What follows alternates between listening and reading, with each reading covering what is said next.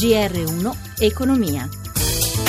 Buongiorno da Paola Bonanni, produzione industriale in aumento. Secondo i dati Istat a novembre l'indice destagionalizzato è aumentato dello 0,7% rispetto ad ottobre, in termini tendenziali del 3,2%. L'indice destagionalizzato mensile presenta variazioni congiunturali positive nei raggruppamenti dell'energia più 2,4%, dei beni intermedi più 1,1% e di quelli strumentali più 0,8%. Diminuiscono invece i beni di consumo, meno 0,9%. Passiamo alle borse. Sulle borse l'effetto Trump a meno di dieci giorni dal suo insediamento alla Casa Bianca. I mercati, dopo l'atteso discorso del Presidente, sono rimasti insoddisfatti dalla mancanza di dettagli sui futuri piani economici della Casa Bianca. A Piazza Affari, sotto i riflettori bancari, ma anche industriali energetici, in linea Milano, Marzio Quaglino. In effetti i mercati si aspettavano qualcosa in più dal discorso di Trump, così nell'incertezza in Asia stamane hanno prevalso le vendite e anche in Europa la partenza è stata con il segno meno. Scarso invece l'impatto dei dati economici resi noti in mattinata con il PIL tedesco salito oltre le attese nel 2016 all'1,9% e come avete sentito anche l'aumento della produzione industriale italiana. In questo momento Londra cede lo 0,11, Francoforte meno 0,43, Parigi meno 0,22%, Milano è in linea con le altre principali principali borse con l'indice Fuzimib in calo dello 0,15%. Alla ribalta UBI Banca, dopo l'offerta di rilevare tre delle quattro banche a rischio fallimento, il titolo, dopo essere stato anche sospeso per eccesso di rialzo, sale ora del 9,05%. Sempre in campo bancario occhi puntati anche su Unicredit, meno 0,69%, con l'Assemblea dei soci che deve dare l'ok all'aumento di capitale da 13 miliardi di euro. In calo invece Mediaset, meno 3,26, dopo le voci su uno scambio azionario con Vivendi che ieri aveva messo le ali al titolo. Effetto Trump anche sul mercato valutario, con il dollaro in discesa rispetto alle altre principali valute. Ne approfitta l'euro che sul biglietto verde risale a quota 1,0620. Nella prima conferenza stampa del presidente eletto Donald Trump non è sfuggito il ringraziamento del magnate americano alle case automobilistiche che investiranno negli Stati Uniti, Fiat Chrysler su tutte. Il servizio di Luigi Massi.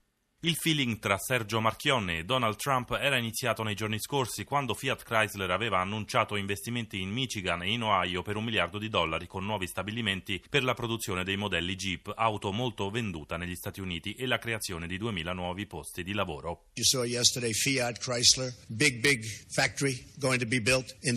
E così Trump, parlando con i giornalisti, ha esordito proprio con i ringraziamenti a Fiat Chrysler per la nuova grande fabbrica che impianterà nel paese. Ford farà lo stesso stesso, ha proseguito il presidente eletto, fermando un nuovo stabilimento programmato in Messico e trasferendolo nel Michigan. Spero che General Motors, ha detto Trump, seguirà e credo che lo farà.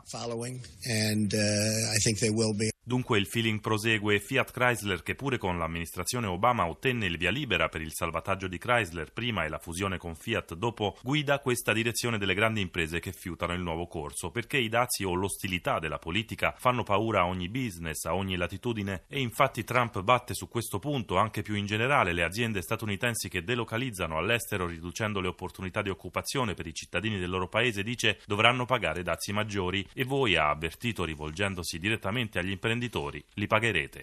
Tra poco l'audizione del ministro dell'economia Padoan sul salva risparmio, più in generale sulla situazione del sistema bancario italiano. Noi parliamo di mutui che secondo l'osservatorio di mutuionline.it sta cambiando. Nel 2016, specie nell'ultima parte, c'è stato un piccolo aumento dei tassi. Punto di svolta? Americo Mancini lo ha chiesto a Roberto Anedda, direttore marketing. Sì, dopo i minimi storici assoluti su cui siamo rimasti praticamente per tutto il 2016 ci si aspettava, effettivamente si è concretizzato questo piccolo incremento dovuto al fatto che le aspettative di inflazione per il 2017 si sono leggermente riprese, ma parliamo comunque di un rialzo di pochi decimi di punto, che quindi di base non sposta quella che è la situazione del costo del denaro, che rimane estremamente conveniente. Non dimentichiamo che la stessa BCE ha prorogato almeno per tutto quest'anno il suo QE e quindi tutta una serie di interventi a favore della liquidità e anche del mantenimento del costo del denaro su livelli molto favorevoli. Però probabilmente è riniziata la stagione dei tassi di interesse a rialzo. Sarà sicuramente una prospettiva di rialzo molto lento, contenuto e graduale, quindi non ci si deve far prendere dei timori di vedere improvvisamente schizzare verso l'alto i tassi, pochi decimi di punto, qualche banca ha rialzato anche di mezzo punto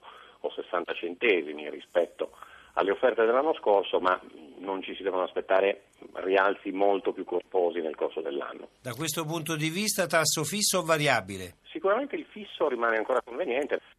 Il GR1 Economia torna alle 17.45 con l'assistenza di Fabio Cardinali e Cristina Pini da Paola Bonanni. Buon proseguimento di ascolto su Rai Radio 1.